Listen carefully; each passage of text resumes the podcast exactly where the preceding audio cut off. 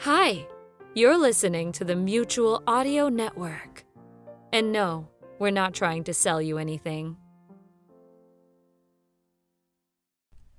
The following audio drama is rated G, which means it's safe for families and folks of all ages.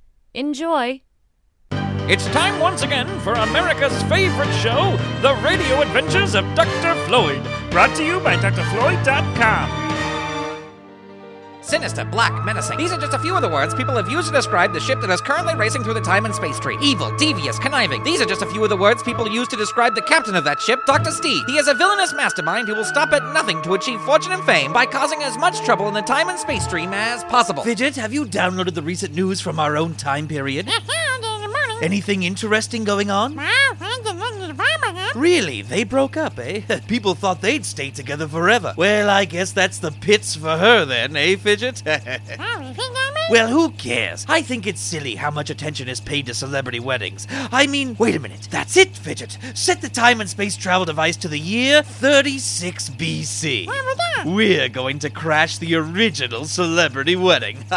36 BC. That's the farthest back in time our adventures have taken us yet. What diabolical plan could Dr. Steve have cooked up? Speaking of cooking, let's join our heroes, Dr. Floyd and his young protege, Dr. Grant, as they sit down to enjoy a good ship cooked meal. Mmm, these hamburgers aren't bad. No, they aren't. Chip sure knows his way around the George Foreman grill. Dag nabbit! That blasted thing always rings the moment we sit down. It's probably a telemarketer or that pesky Wayne Garmel. I should have never let him be the president of the Dr. Floyd fan club. I'll get it. Hello? What? What? What? Okay, bye. Could you pass the relish, please? Uh, sure, here you go. yep. These burgers are not too bad. Dr. Grant, Huh? who was on the phone? Oh, it was just Chips calling from the bridge. oh, oh, really? Yep.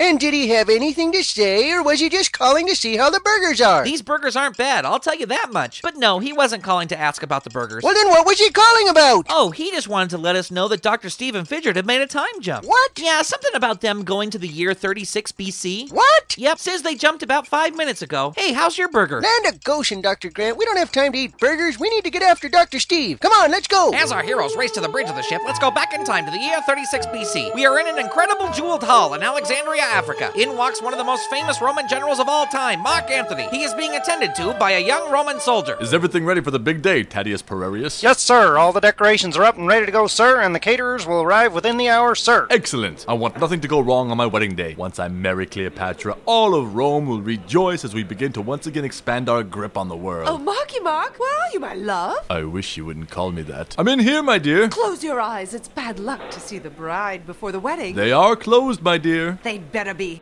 How goes the preparations for our nuptials? Everything is good, my love. Everything will be perfect for my perfect queen on her perfect day. How sweet of you to treat me like the diva I truly am. My love, do you have the guest list for the guards at the door? I want to make sure they have the exact names of all the people that are to be here. Ah, yes, I have the scrolls right here. O- Oops! Mark! You are so clumsy that one of these days you're going to fall on your sword. Oh, I will not. It's kind of hard to hand you something with my eyes closed. That's true, I guess.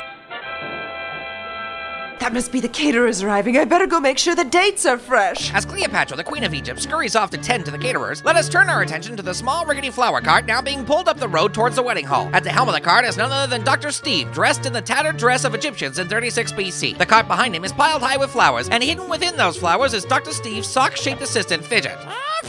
Bless you, Fidget. I'm sorry, but this is the only way we're gonna be able to sneak in. Oh, that old flower peddler will be fine. I only lightly tapped him on the head with that vase. We needed his cards in order to get into the wedding hall. We are going to do what we always do, Fidget. Swipe something and then sell it on eBay once we return to our own time. We are going to steal the cake topper from the top of the wedding cake of Mark Anthony and Cleopatra. Dr. Steve and Fidget are planning on swiping the cake topper from one of the biggest historical weddings of all time. Will these two dastardly villains succeed? Will Dr. Floyd and the gang be able to stop them? And just where have Mark Anthony and Cleopatra registered? Find out the answers to these questions and more on the next exciting episode of the Radio Adventures of Dr. Floyd.